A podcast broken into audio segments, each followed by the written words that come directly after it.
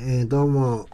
お久しぶりでございます。ブルー、やっさんでございます。ね。えー、まあね、いろいろ飽きましたけども、えー、まあね、たくさんね、この、えー、お休みいただいてる期間にね、たくさん映画見たんでね、えー、ちょっと映画の方を紹介していこうかなと思っております。えー、今回ね、見た、紹介した映画がですね、えー、ドラえもんのび太の日本誕生という映画なんですけども、まあなんでこの映画を紹介しようかなと思ったのが、えっ、ー、と、僕が小さい頃のですね、まあ皆さんもね、いろいろトラウマっていうものがあると思うんですけど、僕が覚えてる限りで一番古いトラウマ、記憶のトラウマが、このドラえもんのび太の日本誕生っていう映画、アニメ映画の、あの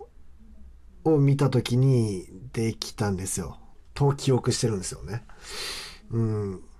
嫌だな、嫌だな、嫌だな、嫌だな、嫌だな、嫌だな、嫌だなってこう思ってた、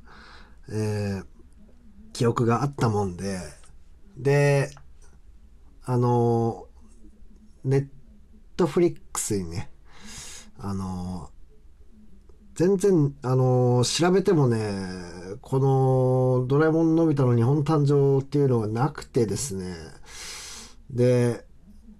あの、調べてったら、これが、あの、新しい、えー、変わったじゃないですか、ドラえもんとのび太。あの、ブリってこう、生まれ変わったじゃないですか、脱皮して。ブリブリっつってね、剥けたっつってね、変わったじゃないですか、新しいドラえもんのび太。それで、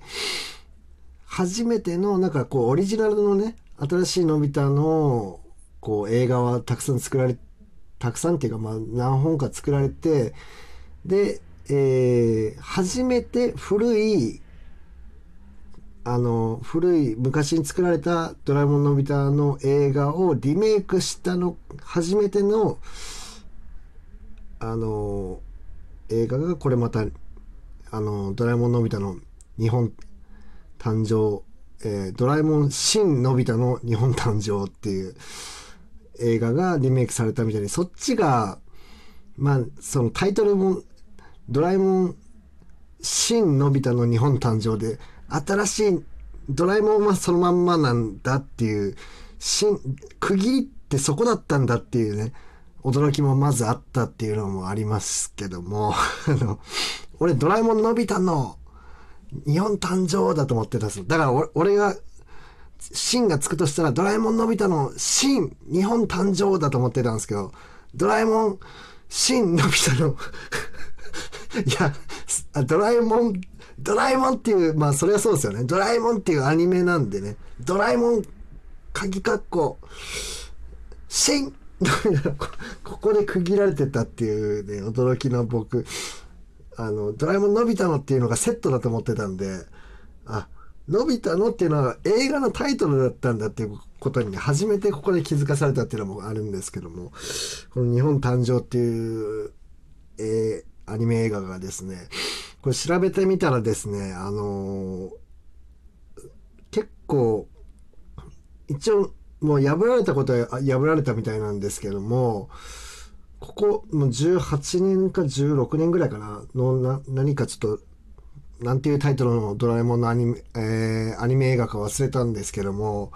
確かね、最近、本当に最近に超えられて、その興行収入が、それまでずっと1位だった映画みたいなんですよ。これ言うてもね、この映画がですね、ちょっと待ってね。この映画がですね、1989年に、あら、そんなに、89年、俺がね、86年にね、あの、悦子のね、あの、股間から、あの、トイレで誕生したんですけども、86年、だから3歳の時これ3歳？うん、3わかんないですけど、3歳ぐらいで見たってことか。3歳ぐらいで見た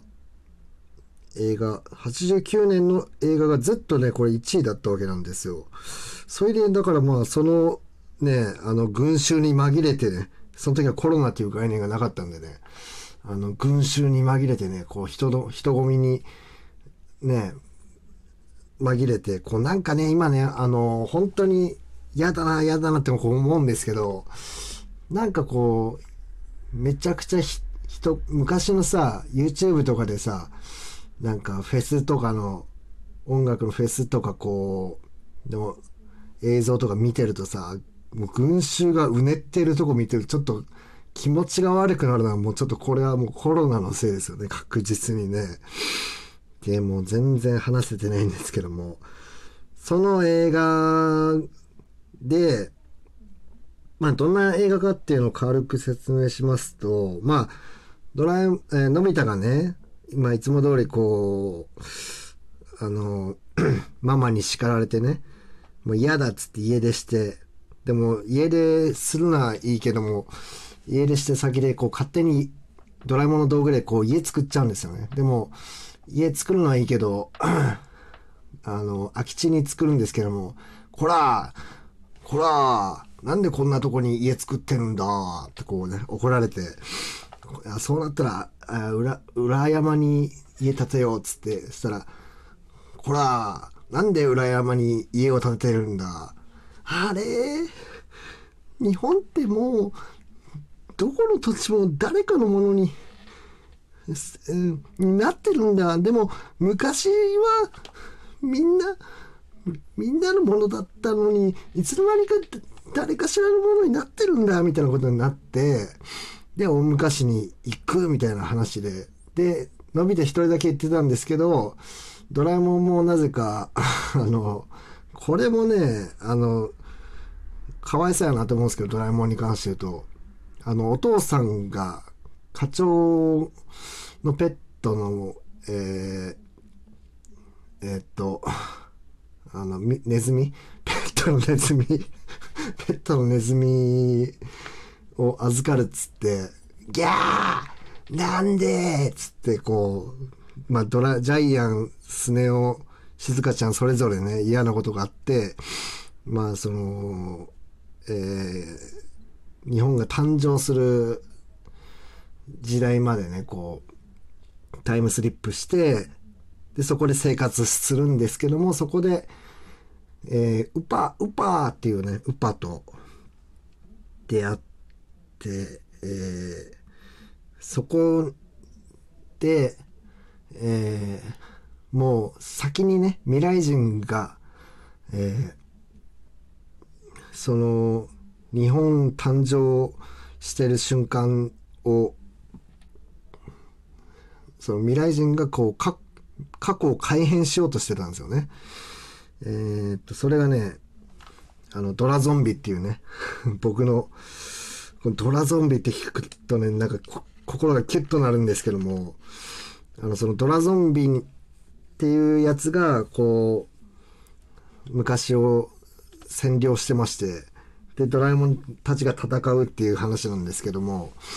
あのー、まあ、この映画をね、見てると、な、俺、このね、タイトルを聞くとこう心がキュッとなってたんですけども、なんでなってたっていうのが全然記憶になくてですね。で、それだからちょっと見てみたんですけども、あの、パッ、まあ一度ね、見て、あの、見たら、そう、これっていうシーンが特になくてね、でもなんとなくね、これかなっていうシーンはあったんですけども、あのそのドラゾンビっていう、まあ、その親玉がいるんですけど、その古文の土玉っていうね、あの、埴輪の形をした、あの、この野郎っていうね、なんだこいつらはっていう、こう、土玉、本当に、あの、埴輪の形したやつが襲ってくるんですけど、のび太たちに。で、なんか光線銃みたいなのしてバラバラにするんですよ。ああ、違う違う違う。あの埴輪のやつが、あの、竜巻みたいなのを起こすんですけど、それを、あの、ヒーラリマントみたいなので、こう、土の子じゃなくて、その、埴輪に追い返して、バラバラに刺すんですよね。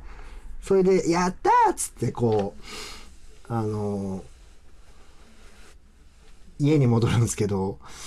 その時になんか、ドラちゃんが、その埴輪の一部分を持って帰るんですよね。で、おかしいぞっつって、これ何回割っても元通りになるっつって、その、その、えっと、と、土地というか、その、埴輪が形状、超形状記憶合金みたいなのを作られて、なん、その割っても割っても元に戻るみたいな、あの、性質を持ってて、だから何回粉々しても死なないんですよ。で、俺ね、なんかこう、で、それで結局元通りになってて、あの、まあ、原住民が、あの、襲われてるみたいな、確か話だったんですけど、やっぱね、こう、やっぱって僕、なんかこう、無限地獄っていうか、多分俺無限地獄にいたんですよ、多分。なんか無限にこう続くものっていうのがものすごい恐怖を感じてて、だから、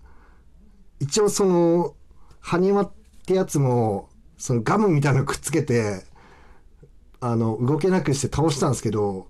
でもあいつら一回それバラバラになってまた元通りになったら復活、なんか何回砕いても元通りになるんだから、だ映画終わった後もあいつらってまだあの復活して原住民を襲ってるんじゃないのかなっていうこの恐怖がなんかこうトラウマになってたんだなっていう感じでいやあと10秒しかねえけどさいや実はねあの新しい映画「新日本誕生」を見たんですよねその感想もちょっとね次ちょっとやろうかなちょっと。